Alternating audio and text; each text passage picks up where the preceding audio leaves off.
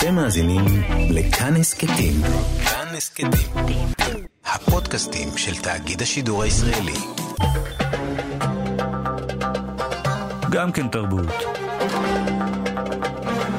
עם גואל פינטו.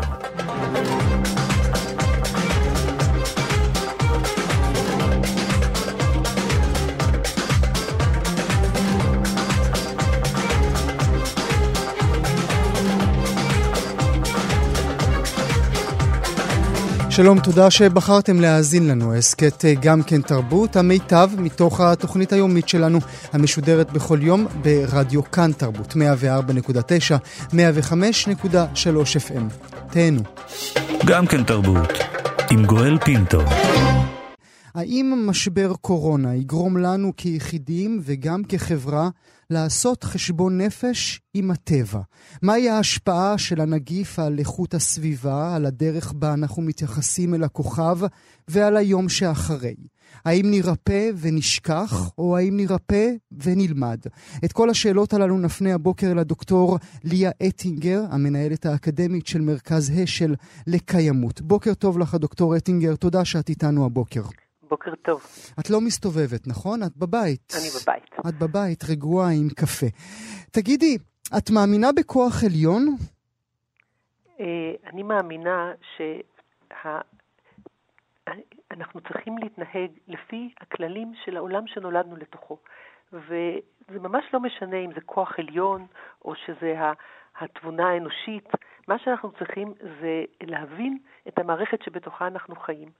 והמערכת שבתוכה אנחנו חיים היא גם חברתית וגם טבע, טבעית, ואי אפשר להפריד בין הדברים. אנחנו חלק בלתי נפרד מהטבע וחלק בלתי נפרד אחד מהשני. אבל שכחנו, שכחנו במאה השנים האחרונות, בוודאי הדורות האחרונים, כי לימדו אותנו דברים אחרים לגמרי. לימדו אותנו שהטבע זה לא משהו שכדאי, ראוי או אפילו שווה להסתכל עליו. אני חושבת שזאת אמירה קצת מוגזמת, אני חושבת שעדיין יש הרבה מאוד אנשים שמקבלים השראה מהטבע, יש אין, בלי סוף משוררים שכותבים שירים נהדרים על הטבע, אנחנו אוהבים נורא לצאת עם הילדים לטבע, הטבע עושה לנו טוב בנשמה, אנחנו לא רוצים לחסל את הטבע. מה שכל כך מטריד אותי זה שאנחנו מחסלים את הטבע בהיסח הדעת. Mm.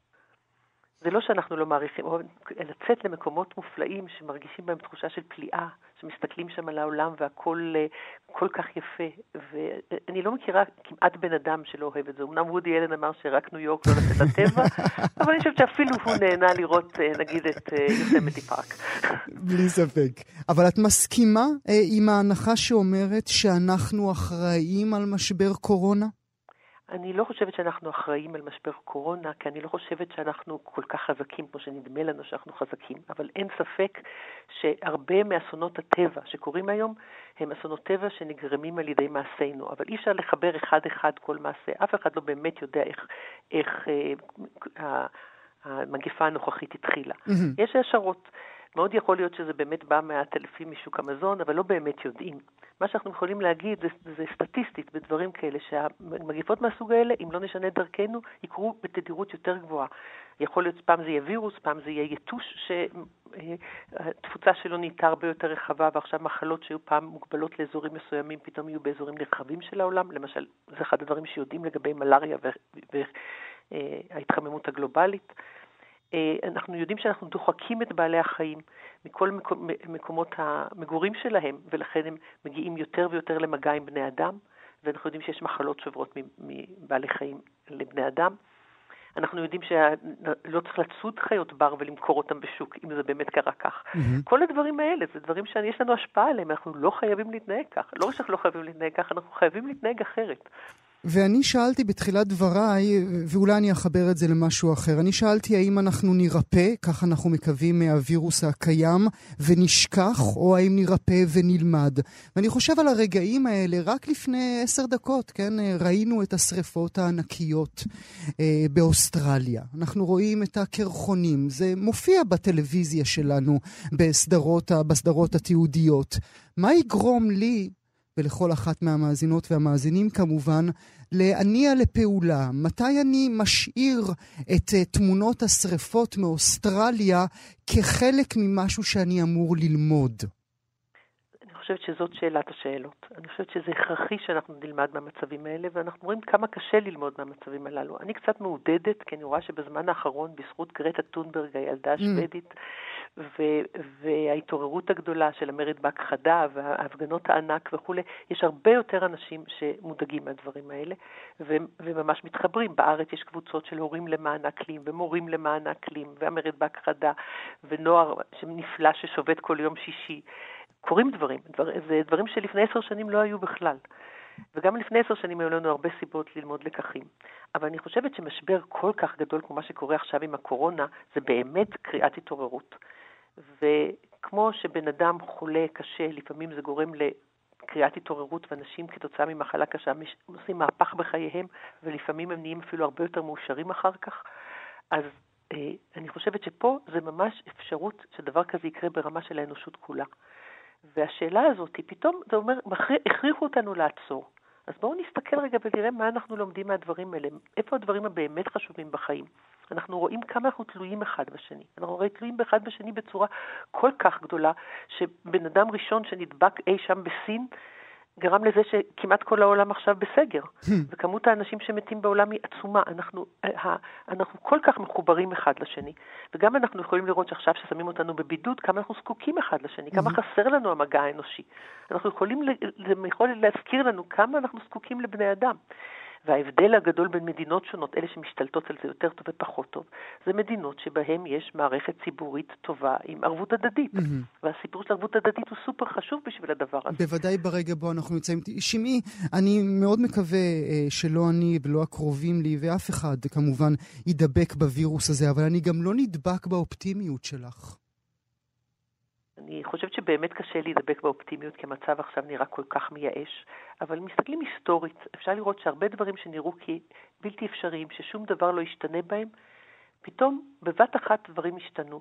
כמו הווירוס, שהעולם משתנה, יש את המילה הזאת, האקספוננט, שפתאום אה, ראש הממשלה שלנו מסביר בטלוויזיה מה זה, פתאום כולם מדברים על האקספוננט. זה מאוד מאוד חשוב להבין שרוב התופעות שקורות היום, משתנות בצורה אקספוננציאלית, לא רק הווירוס.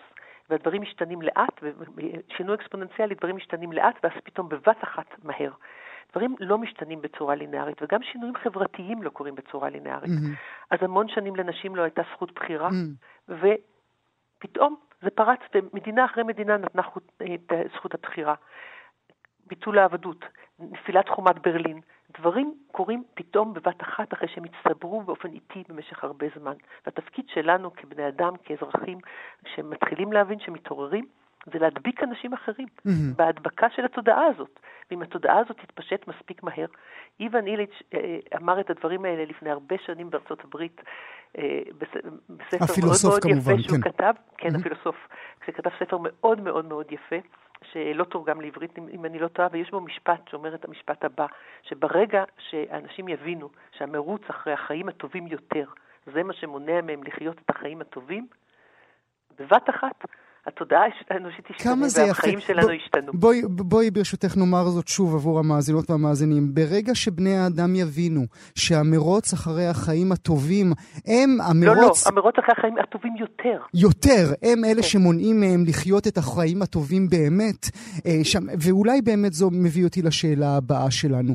האם אנחנו קורבנות של ההתקדמות הטכנולוגית שלנו? אני חושבת שאנחנו בהחלט קורבנות של ה...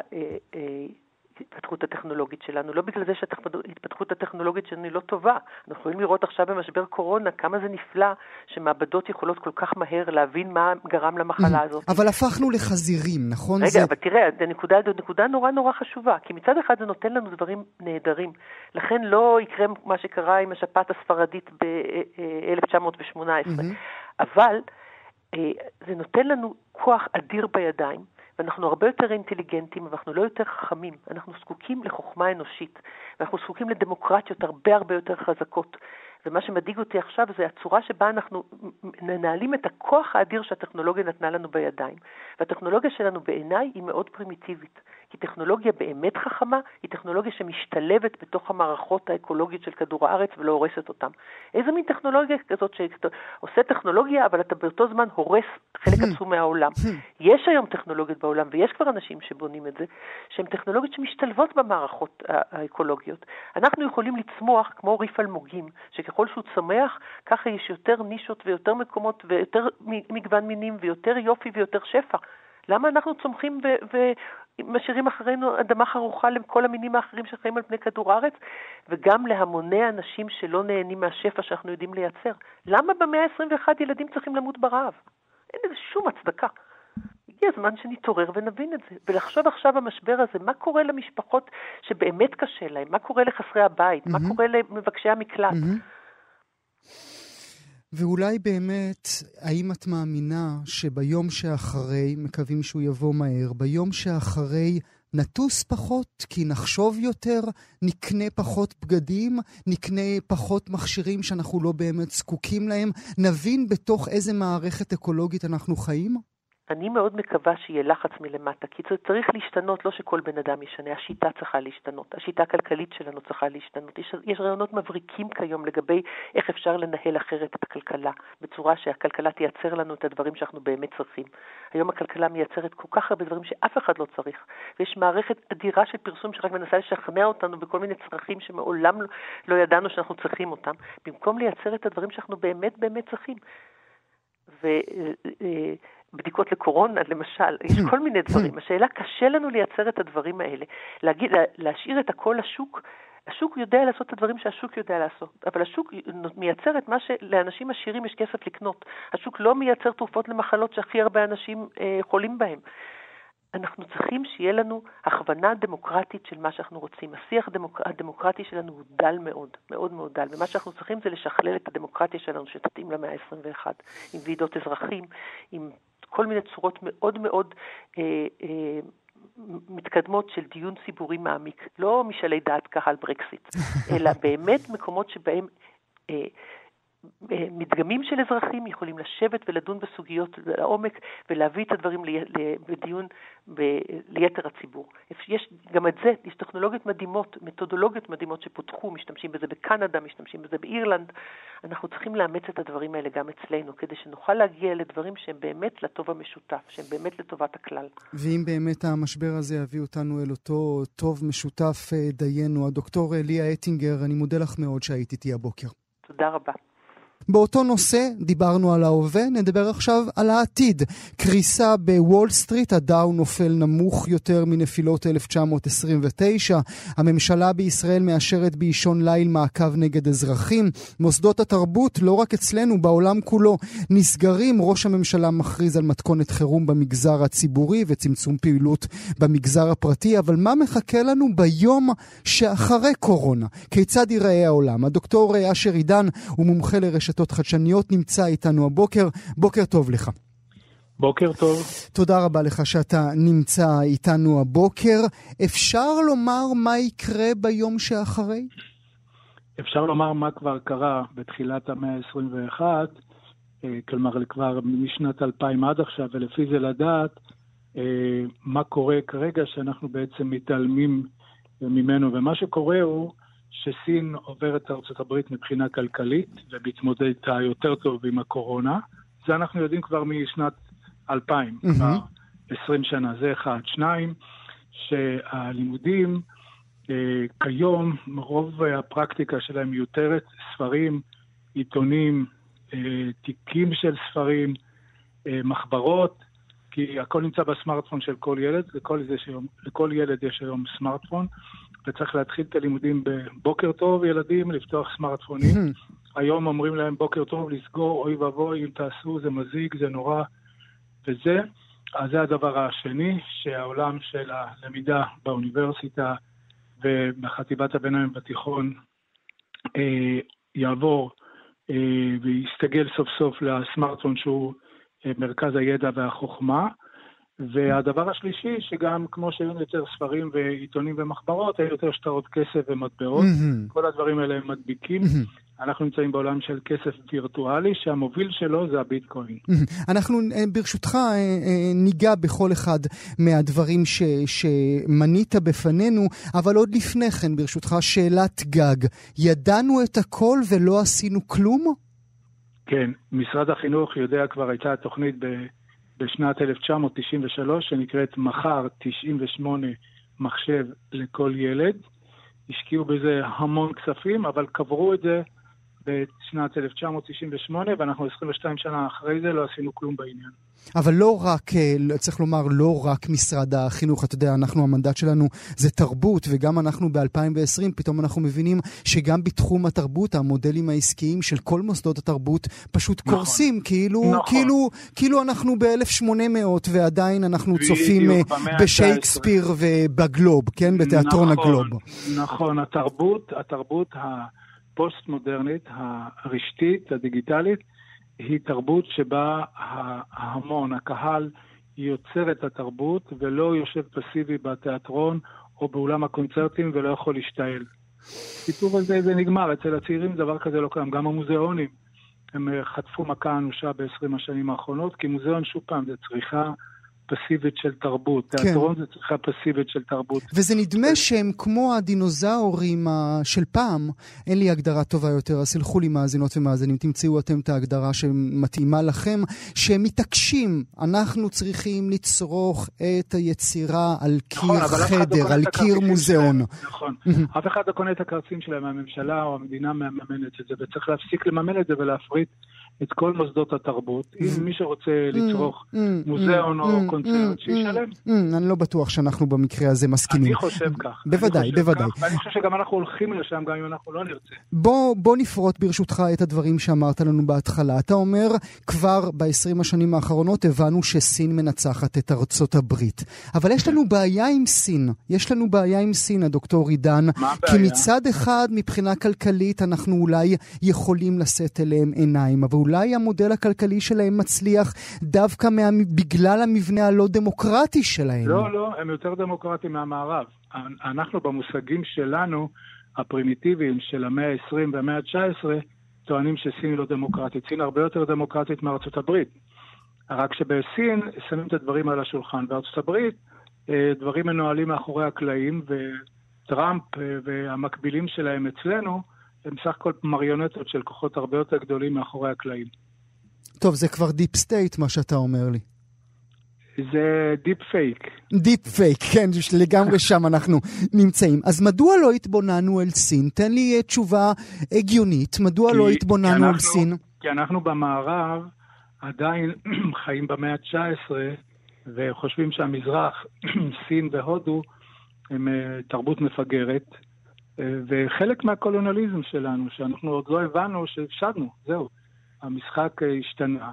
הסינים מובילים כלכלית כבר משנת 1917, לפי אתר האינטרנט של ה-CIA, ו- וצריך לשאול למה הם מובילים כלכלית, ומה המשמעות של אה, דמוקרטיה אצלנו, אה, האם באמת יש דמוקרטיה, או שזה הכל ברובד ההצהרתי.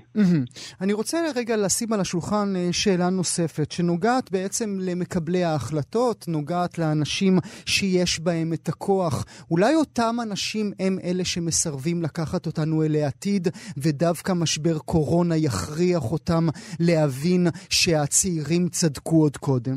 נכון. תרשה לי פה להיות קצת יותר מעמיק, ברשותך.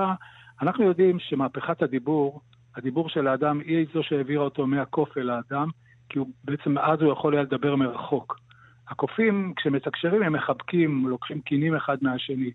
ברגע שהתחלנו לדבר, יכולנו לדבר מרחק של שני מטרים או מאה מטרים. ואז האדם עבר את הקוף. עכשיו אנחנו במעבר לעל אדם, סופרמן. וזה בגלל שאנחנו יכולים לתקשר לאורך אלפי קילומטרים כל דבר, ספרים, וידאו, סאונד, כל דבר. אז כמו שעברנו מקוף לאדם, אנחנו עוברים מהספיאנס לסופר ספיאנס, בגלל, בגלל, והקורונה תאיץ את, את המהלך הזה. אנחנו גם יודעים שהמהפכה השחורה במעבר מימי הביניים לעת החדשה, במעבר מהקתוליות לפרוטסטנטיות, היא נוצרה במידה רבה בגלל שהדבר חיסל שם כמעט 30% מכל mm-hmm. האוכלוסייה. Mm-hmm. ועכשיו, ב-1918 היה, הייתה השפעת הספרדית, שהעבירה את הדומיננטיות הכלכלית מאירופה לארצות הברית. נכון, מחלות הם זרז מאוד חזק של שינוי חברתי, פוליטי, כלכלי ותרבותי. ואותו זרז יביא אותנו לאן? האם בעיניך, וכך אני מבין מהדברים שאתה אומר, האם בעיניך כל סרטי המדע הבדיוני שראינו ב-40-50 שנים האחרונות צדקו? לא, אומנם, לא, לא אומנם, צדקו, אומנם הם, המחשבים לא ישלטו בנו, אבל הם יכריחו אותנו להיכנס אל הבתים. כן, כן, זה לא שהמדע הבדיוני, המדע הבדיוני היה יותר מדי מאחורה, הוא היה יותר מדי אה, לא בדיוני, חסר דמיון. המדע הבדיוני לא דמיין, הוא דמיין שלוק סקייווקר במלחמת הכוכבים יוכל לדבר מהשעון שלו, אבל הוא לא דמיין שמהשעון שלו הוא יוכל להיכנס לספריות של האוניברסיטאות הגדולות בעולם, ולא דמיין שהוא יכול לייצר כסף כמו ביטקוין מהשעון שלו. היום אפשר, מהשעון של אפל, אפשר להעביר כסף, ליצור כסף, ביטקוין. המדע הבדיוני היה פחות מדי בדיוני, היה יותר מדי... אה, תקוע בעבר. וגם מה שהם לא דמיינו שם, ואולי לשם אנחנו מסתכלים, שאם תמיד פחדנו שהרובוטים הם שישלטו בנו, הטבע בא עכשיו ואומר לנו, חברים, אני פה כדי להישאר, אני זה שתמיד ישלוט בכם. זהו, השאלה מה זה הטבע. אני חושב שהטכנולוגיה, הדיבור, בשבילי דיבור זה טכנולוגיה, הדיבור והכתב והאינטליגנציה המלאכותית והביטקוין הם חלק מהטבע, הם המשך של mm, הטבע. mm. הוא יצור אורגני לחלוטין, שמתנהג במחזוריות ארבע שנתית, וזה מה שרוב האנשים לא מבינים. כלומר, הטכנולוגיה היא לא דבר נפרד מהטבע. הטכנולוגיה היא, היא שלב של הטבע, היא חלק מהטבע. המוח, בשביל תולעת שלא היה לה מוח, זה טכנולוגיה. בשבילנו הסמארטפון הוא טכנולוגיה, אבל לא, בשביל הילדים שלנו הוא הטבע, מעניין. הוא הטבע, הוא איבר בגוף. מילה אה, לסיום אה, ברשותך, ננסה לדמיין, אתה לא עתידן, גם אני לא עתידן, ננסה בכל זאת לבדוק אחרי הקורונה בעוד 30 אה, שנים, 40 שנים, הילדים שלי באותו אולפן יראיינו את הילדים שלך באותו, באותה מחלקה באוניברסיטה. איך יראו החיים שלהם? איפה הם ישבו? תהיה שיחה של כולם עם כולם. כמו באינסטגרם, בוואטסאפ, בפייסבוק, שיחה של כולם עם כולם, עסקים של כולם עם כולם, ועל זה ינסו להתלבש כל מיני חברות של טריליונים כמו גוגל ופייסבוק, אבל הביטקוין שנוצר לפני עשר שנים, הוא בולם את האפשרות הזאת והוא מבזר את העוצמה הכלכלית והפוליטית אה, לידי ההמון. וזה הדבר המהפכני הגדול שמזה, מ, ב, ב, אני לא מדבר על 20-30 שנה, אני מדבר על עשר שנים, עד 2030, אנחנו נראה אה, סוג חדש לחלוטין של תקשורת וסוג חדש לחלוטין של כלכלה, שמבוססת על הכסף של ההמונים, שנקרא. ביטקוין. מעניין, וזה יהיה נחמד גם אם, גם אם הילדים שלנו ישמעו את ההקלטה הזאת ויאמרו אחד לשני, תראה מה אבא שלי אמר לאבא שלך. לא רק זה, הם יגידו שאנחנו כבר עושים את זה, אתם המבוגרים, הבני 50-70 לא עושים, אנחנו כבר עושים את זה בכיתה מתחת לשולחן. הדוקטור אה, אשר עידן, לעונג, אני מודה לך מאוד, תודה שהיית איתי הבוקר. תודה. נעבור אל הנושא הבא שלנו. עשרות אה, אלפי שחקניות ושחקנים יושבים בבתיהם, מבודדים, אה, על הבמות הם לא עולים. אחת מהם היא הפרימה, יבגניה דודינה, שעלתה לאוויר עם הבגידה של אילן מיטנפונקט בהבימה, הייתה אמורה לעלות, כבר לא עלתה. היא נמצאת איתנו הבוקר. בוקר טוב לגברת דודינה.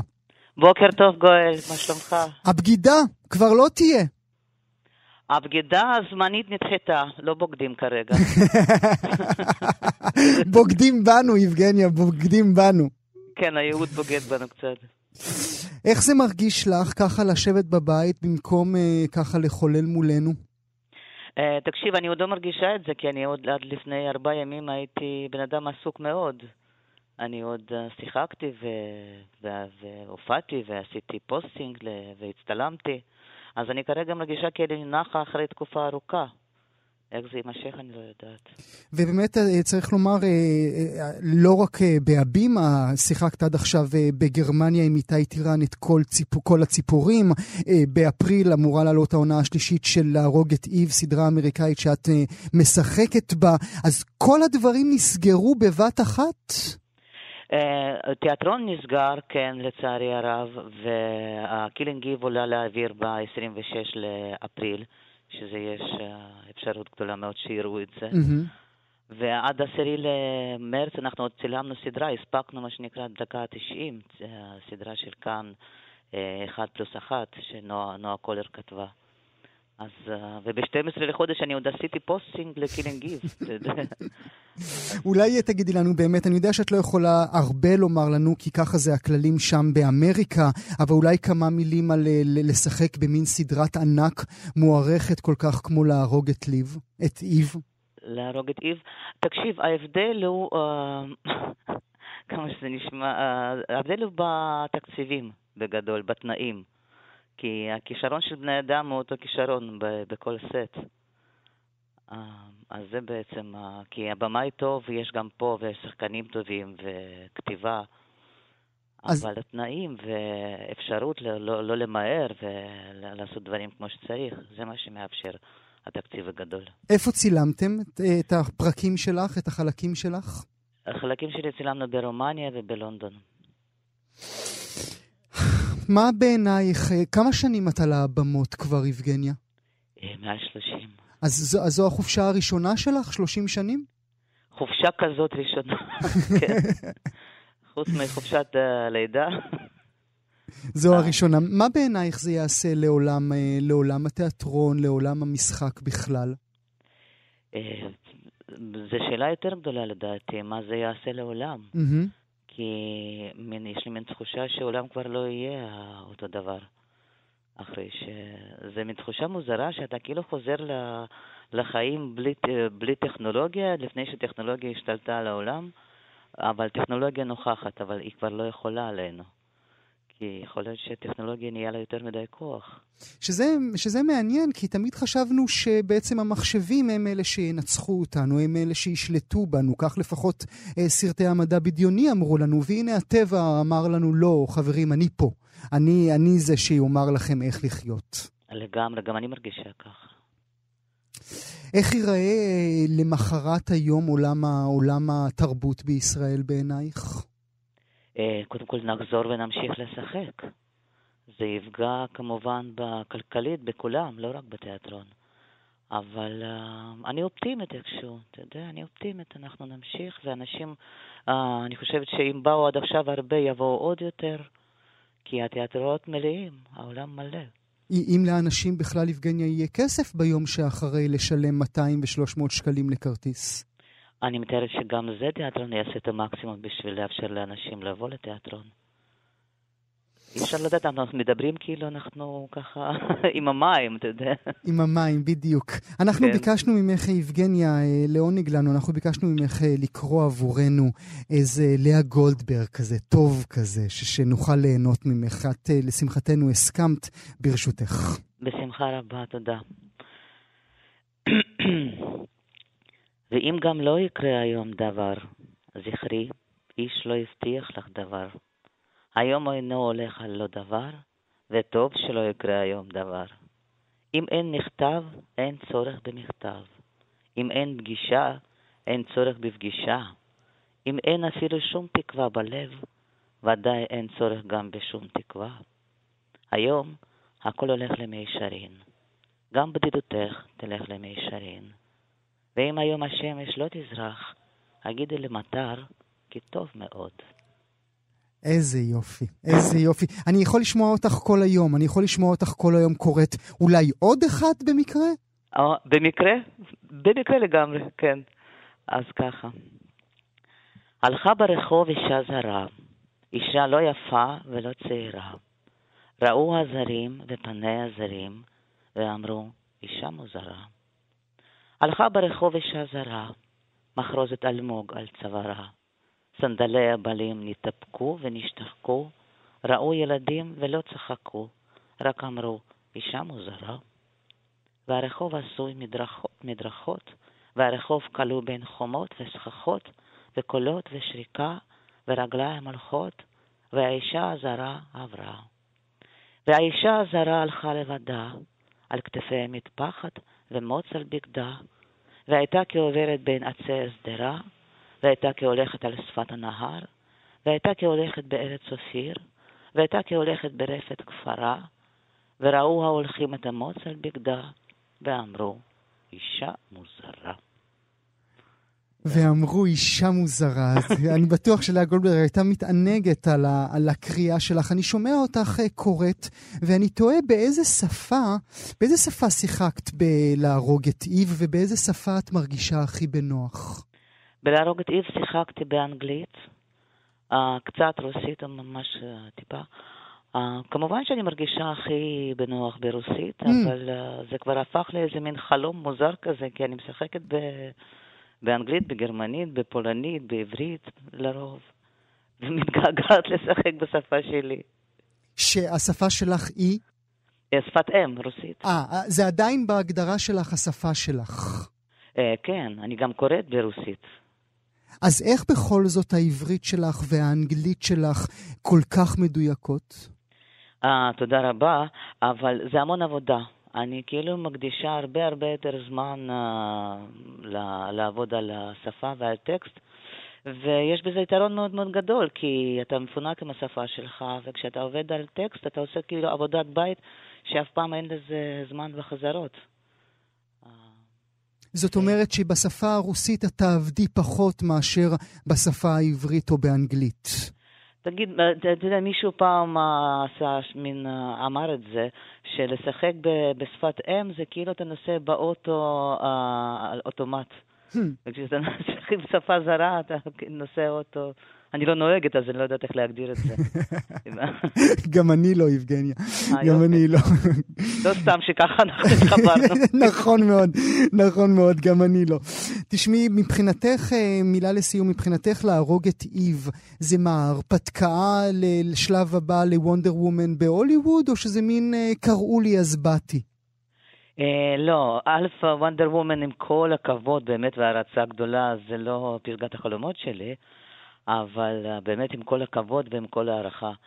אבל אה, זה גם וגם, אתה יודע, אני לא, לא שואפת, אה, זה בשבילי זה עוד דבר מעניין. הכי חשוב בשבילי שיהיה לי מאוד מעניין והשראה כשאני עובדת על משהו. זה בעצם המטרה. וכל השאר כבר נראה. פחות חשוב. יבגניה דודינה לעונג, אני מודה לך מאוד שהיית איתנו הבוקר. תודה, גואל, בשורות טובות. לכולנו. תודה רבה, יבגניה. ביי ביי. נעבור ונשאל מה עושה המצב ליצירה. נצלול עכשיו אל מעמקי הים הגועש של המוסיקה הקלאסית. ננסה לבחון בראי ההיסטוריה יצירות מובילות שנוצרו דווקא בימי זעם, דווקא בימים שהעולם היה בסערה. בוקר טוב למלחין, הפרופסור עודד זהבי. תודה שאתה איתנו. בוקר מצוין, מה זה ים גועש? שלולית קטנה ובלתי מזיקה, בחייך.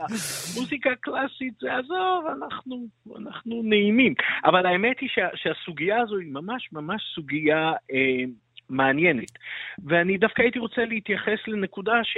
שקצת אולי פחות מדברים עליה, והיא מלחמת העולם הראשונה. אתה יודע, למלחמת העולם השנייה היו יחסי ציבור הרבה יותר טובים. גם בקולנוע, דרך אגב, גם בקולנוע, נכון. לגמרי. אבל מלחמת העולם הראשונה הייתה תקופה שבה בעצם חיי המוסיקה כמעט כמו היום, הגיעו לעצירה מוחלטת. אה, והנפגעים העיקריים בעניין הזה היו המלחינים. אחת הדוגמאות הבולטות היא הייתה איגור סטרווינסקי. סטרווינסקי, כשהמלחמה פרצה, בעצם היה תלוי בשלושה מקורות הכנסה. אחד, כסף משפחתי מרוסיה שהוקפא והולאם, אה, כסף מתמלוגים על ביצוע היצירות שלו, ה publisher שלו שהיה לו שם רוסי עם הטיה צרפתית בעצם היה בברלין, שאי אפשר היה להוציא משם כסף, אה, והזמנה של יצירות שלא היו כי אף אחד לא הלך ואף אחד לא ביצע, בקיצור כמו היום. סטרווינסקי, שהיה איש מאוד מאוד חכם ותמיד אה, עמד על רגליו, נפל על רגליו, נזכר שלפני כמה שנים, כמה שנים שנים לפני כן, ב-1915, נפגש עם... אה, עם סופר ומספר בשם רמוז. Mm-hmm. והשניים אמרו, פעם, כשיהיה לנו זמן, אנחנו נשתף פעולה. אז uh, הנה הגיע הזמן, זה גם לרמוז לא היה כסף. והם החליטו שהם כותבים מוסיקה לתיאטרון בובות. אה. אתה, זה אין מה לעשות, זה יופי. זה כמו שהיום אנחנו נכתוב מוסיקה לאנימציה שאתה תראה אצלך באולפן, ברדיו. זה משהו מה, מהסוג הזה. הם אמרו, מה שהיה לנו זמין אז זה תיאטרון בובות, הם יצרו יצירה שאפשר לבצע אותה עם שבעה נגנים. אה, שחקן רקדן אה, ו, ותיאטרון בובות או כל בימוי אחר, אבל משהו שאפשר, מה שתיאטרון בית לסין קורא van production, משהו mm, שנכנס mm. בתוך... בתוך... ופשוט נוסעים. אותו, נוסעים איתו לכל רחבי ב, מקום, ב, כן. ב, לכל רחבי מקום שיש לו קצת כסף. אהבתי את המיזם הלשוני החדש, כל רחבי מקום עם גואל פינטו.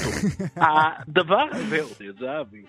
כן, גואל והפרופסור, שמע, הגיע הזמן שגם אנחנו... יהיה, יהיה, יהיה, יאללה, יאללה. רגע, בוא נמשיך הלאה. בכל אופן, הדבר הזה אה, במקרה, רק מכוח העובדה המאוד מפתיעה שסרווינסקי היה גאון, אה, הביא את אחת היצירות הכי מעניינות ומיוחדות שאחרת לא הייתה נכתבת באמת, אה, מעשה בחייל.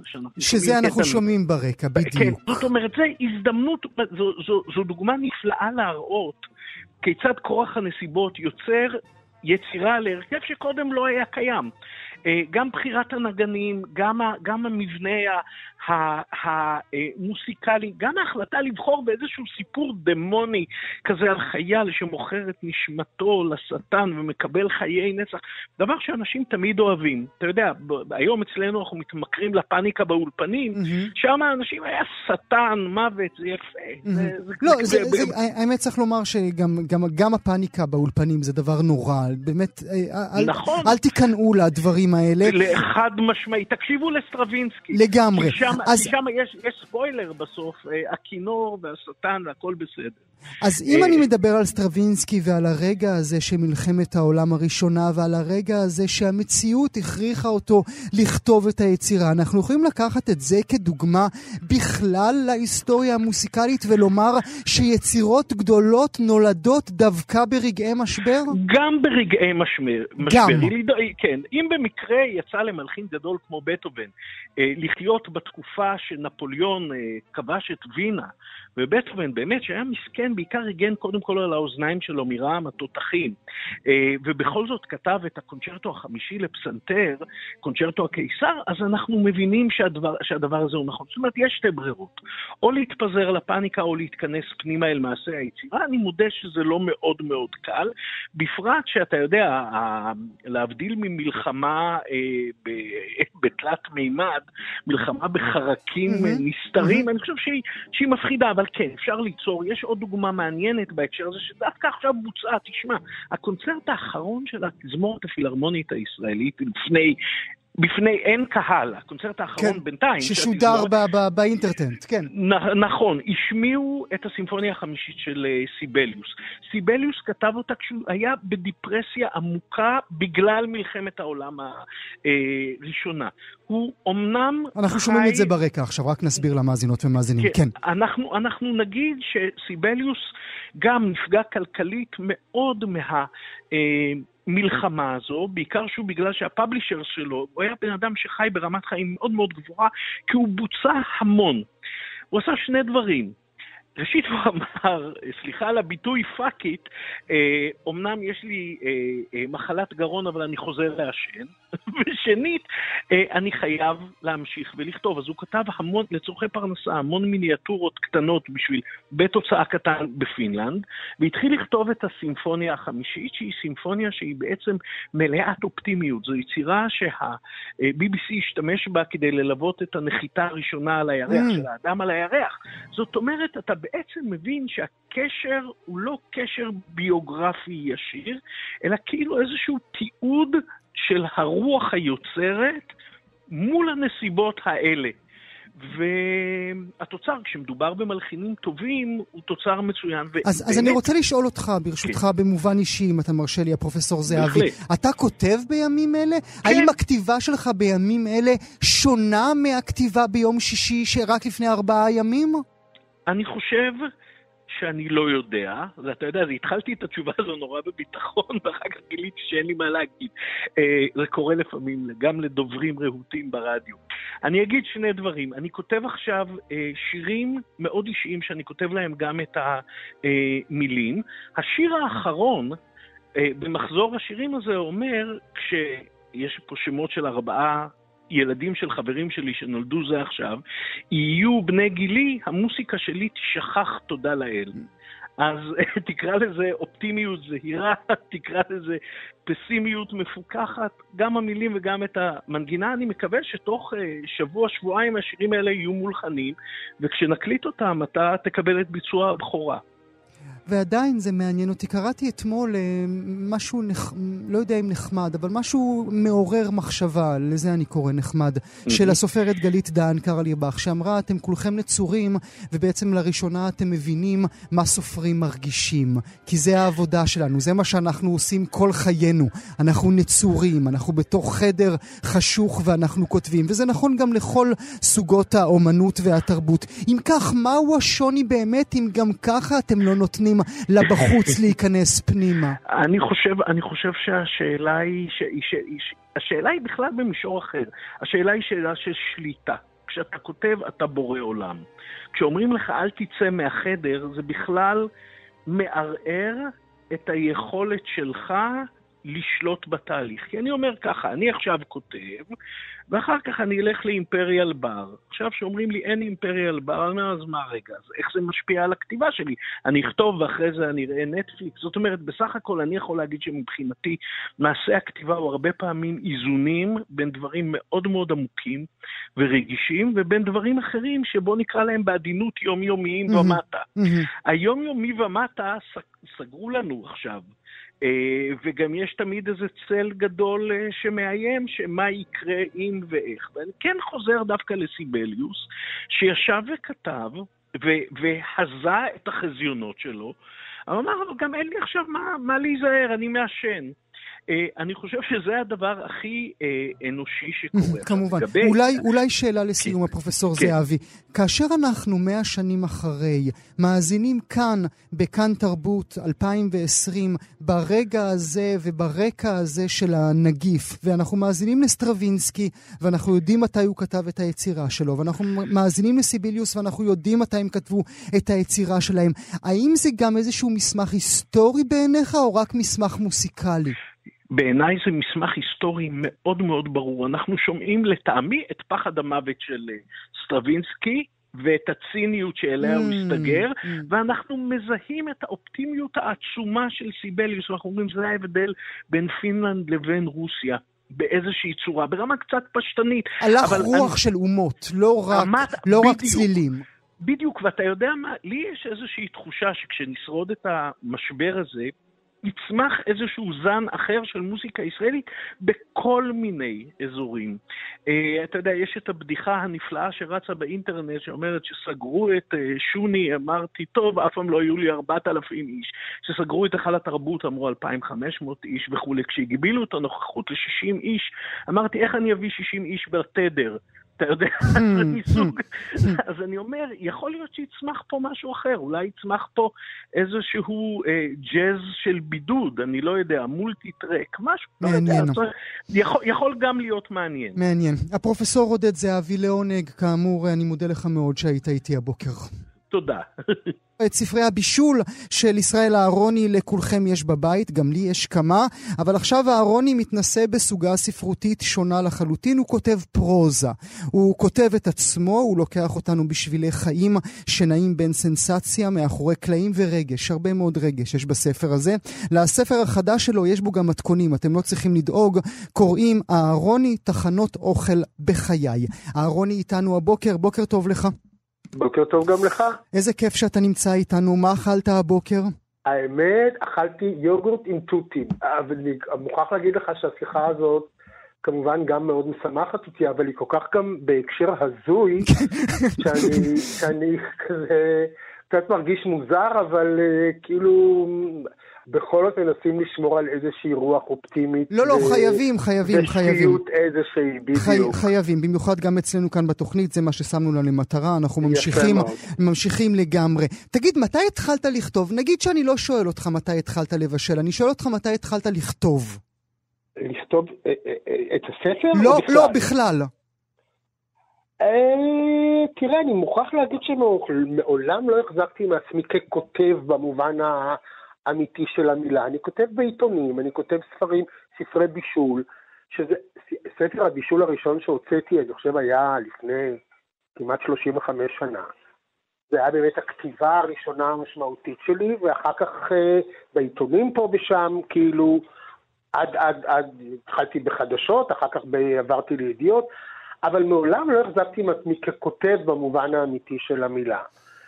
עד שהגיעה הרגע הזה. אבל אנחנו נמצאים בתקופה, ותקן אותי ברשותך אם אני טועה, אנחנו חיים בתקופה שאנחנו דורשים מה, מהשפים, לפחות מהשפים שאנחנו סומכים עליהם, שגם יכתבו עבורנו. שלא רק יגידו לנו כמה ביצים וכמה סוכר, אלא גם מה, יעטפו את זה, יסבירו לנו את ההרגשה, ייתנו לנו את הלב ולא רק את המתכון.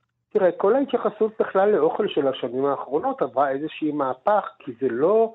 כבר רק בישול, קודם כל באמת הצימוד החדש הזה שנעשה בין אוכל לתקשורת, שזה יחסית דבר חדש בעולם המודרני, אה, נהיה מאוד מאוד משמעותי, וכנגזרת מכך זה מה שאתה אומר, שאנחנו נדרשים הרבה מעבר למתכונים, אלא גם הקשרים תרבותיים, אישיים, היסטוריים, או מה שזה לא יהיה. וההקשרים האלה נותנים לנו מה כקוראים?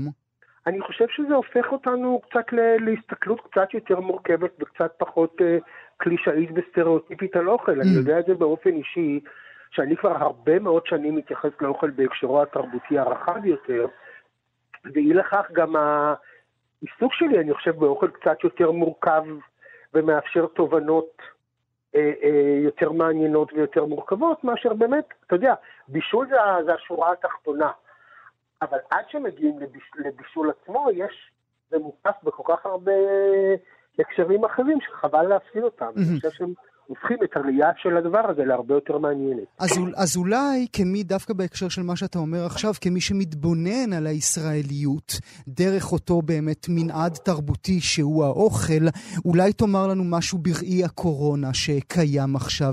מה פספסנו במהלך הדרך? תראה, אני ממש לא מומחה לעניין, אבל אני חושב ש... לא יודע, אולי באמת קצת... אה... קשה להגיד, אני, אני אגיד, אני אענה לך את זה ההפך, לי יש הרגשה שאחרי שתחלוף המגפה הזאת, אני חושב שהעולם בכלל, אבל הענף שלנו יצטרך לעשות אה, חישוב מסלול מחדש ולהמציא את עצמו מחדש. אני לא חושב שהדברים יחזרו להיות בדיוק כמו שהם היו, ואני לא בטוח שזה רק לרעה. אבל אני לא יודע, אני סתם משער כמובן. כי, אתה, כי אתה, רוני, אומר חישוב מסלול מחדש, ואני תוהה אם צריך לעשות גם חשבון נפש. אני חושב שחשבון, אני חושב שחישוב מסלול מחדש בלתי מכיל בתוכו גם חשבון נפש, זה ברור. כי גם בתחום הזה של האוכל היינו חזירים מדי? תראה, בוא, עזוב, זה נורא נוח להיטפל לעולם האוכל, אבל כל תרבות הפנאי, נגועה גם בנהנתנות ופה ושם גם בהגזמות יתר. אבל כל תרבות הפנאי, זה לא, זה לא האוכל בלבד, זה נכון למוזיקה, לאומנות, לס, ל, mm-hmm. להכל. Mm-hmm. אתה יודע, אנחנו, תרבות פנאי מייצרת אה, סוג של אה, מותרות נקרא לזה, לא יודע, אבל, אבל מאז ומעולם תרבות פנאי או לא פנאי הייתה חלק אינטגרלי מהחיים שלנו לכאן או לכאן, אין פה... אין לנו חיים בלי זה. אין לנו חיים בלי זה. עוד רגע אנחנו ניכנס ברשותך אל תוך הספר ממש, אבל עוד לפני כן, כמי שמתבונן כל כך הרבה שנים על תעשיית האוכל בישראל, אתה חושב שהמסעדות בישראל, כל התחום הזה יחזיק מעמד? יש לו בכלל את הפריבילגיה להחזיק מעמד, גם אם זה ייקח חודש, לא, חודשיים? מאחר, ואני, מאחר והנבואה ניתנה לשוטים, אני לא יכול להתנבא, אני ברור לי מתוך, למרות שאין לי כרגע מסעדה, אני בהזדהות מלאה עם הקולגות שלי אני ממש כמו, מה שנקרא, כמו כאבי פנטום יש לי, למרות שאין לי מסעדה, אני מרגיש את הבהלה ואת הכאב. אבל אה, אני באמת קשה להגיד, אתה יודע. כן. אף אחד מאיתנו לא... אני חושב שחלק ישרדו יותר, חלק פחות, אתה יודע. גם נורא תלוי מה יקרה ונורא תלוי איזה... אתה יודע, אנחנו כאילו מדברים על הענף שלי, הצרה היא הרבה יותר גדולה, היא של עוד הרבה ענפים. אבל מאחר ואנחנו מדברים איתי, אז זה הענף. אני חושב שהשאלה היא יותר גדולה, איך, איך, מאיפה תבוא העזרה או mm-hmm. התמיכה מצד המוסדות לענף שלנו, כמו לעוד ענפים אחרים, אתה יודע. כמובן. כמובן. אולי אה, ברשותך, אם תוכל לקרוא עבורנו משהו מתוך הספר, כדי שאנשים אה, בבית יוכלו ככה לשמוע את המוסיקה היפה שקיימת בתוכו. אז רק חשוב להסביר שזה באמת ספר אוטוביוגרפי שמורכב מ-24 סיפורים אוטוביוגרפיים מהילדות ועד היום. זה אחד הסיפורים שאני אוהב, איך הכרתי את אשתי דרך כלב דני ענק ששידך בינינו, ואני מקריא את הסיום של הפרק.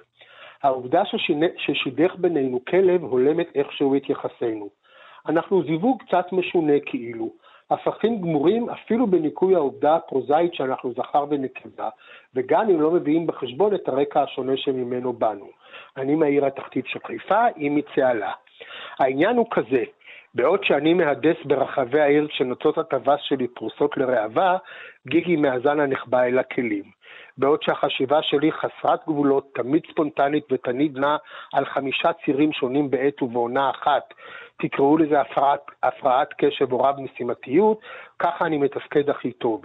המחשבה שלה סדורה ומעמיקה, מנומקת ובנויה לתלפיות. רואה הן את התמונה השלמה והן את עשרות הפרטים הקטנים שממנה היא מורכבת.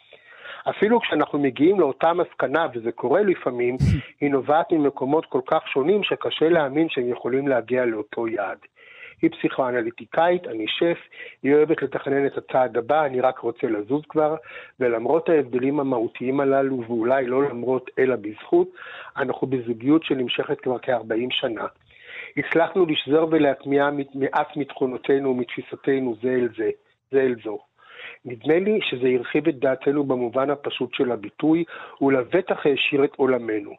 ממרחק השנים אני יכול לומר שגיגי האדם שנגע בחלקים העמוקים ביותר שלי, שאיש לא השפיע כמוה על מהלך חיי. נדמה לי שקוראים לזה אהבה. קוראים לזה אהבה, רוני, זה בדיוק לזה, בדיוק לזה מתכוונים. איזה מילים יפות אתה כותב, אתה כותב ככה על רעייתך. היית צריך מה, לנבור בתוך עצמך? אתה בכלל זוכר היסטוריה אישית פרטית? תראה, אז העניין הוא שאני, באופן כללי, אני ממש ממש לא טיפוס נוסטלגי. וההצעה לכתוב את הספר תפסה אותי בהפתעה בגלל העניין הזה, אבל אמרתי, אוקיי, בואו נלך על זה. והנבירה בזיכרונות לא הייתה קשה, הם תמיד היו שם, אני רק לא תמיד נורא התעסקתי איתם. והסיפורים, אני מוכרח להגיד, הכתיבה הייתה לי הרבה יותר קלה ממה שחשבתי, הם פשוט זרמו. פשוט זרמו אה, בכתיבה עצמה. ספר לנו ככה מילה לסיום על ג'וני מיטשל, זה הפתיע אותי נורא. תשמע, פעם נסענו, אני הייתי פעם בבורד של להקת בת שבע, ונסענו, בת שבע הופיעה לראשונה אז בניו יורק, ואני ועוד כמה חברים שפים מניו יורק, באמת מהשורה הראשונה, ארגנו ארוחה, אה, ארוחה לכבוד להקת בת שבע, ובין האורחים הייתה ג'וני מיטשל, כל שף הכין מנה, שפים מניו יורק ואני, ובין האורחים הייתה ג'וני מיטשל. ואז מישהו, ש... מישהו ש... ביקש שאגיע לשולחן שלה, כי היא ביקשה את השף שהכין את המנה ההיא וההיא שיבוא אליי לשולחן. היא רשמה לי על מפית בד שיר, החזיקה לי את היד ושרה לי. ואני חשבתי שאני מת על המקום מרוב התרגשות. עוד יש לך את המפית הזאת של ג'וני מיטשל? נדמה לי שכן, יש לי אוספי נייר באופן כללי, ובין שאר מגירות מלאות באוספי נייר שלי, יש שם את המפית הזאת. אתה חייב למצוא את זה, לתלות את זה, זה, זה, זה, זה, זה, סיפור, זה סיפור נהדר. כן. נאמר שוב, אהרוני, תחנות אוכל בחיי בהוצאת אחוזת בית. אני מודה לך מאוד, תודה רבה שהיית איתי הבוקר. בשמחה, תודה לך, ביי. כאן הגיעה לסיומה תוכנית נוספת של גם כן תרבות. כרגיל, אנחנו שולחים אתכם לעמוד הפודקאסטים שלנו, עמוד ההסכתים, בכתובת כאן.org.il/פודקאסט. שיהיה לכם מה להאזין. תודה שהייתם איתנו.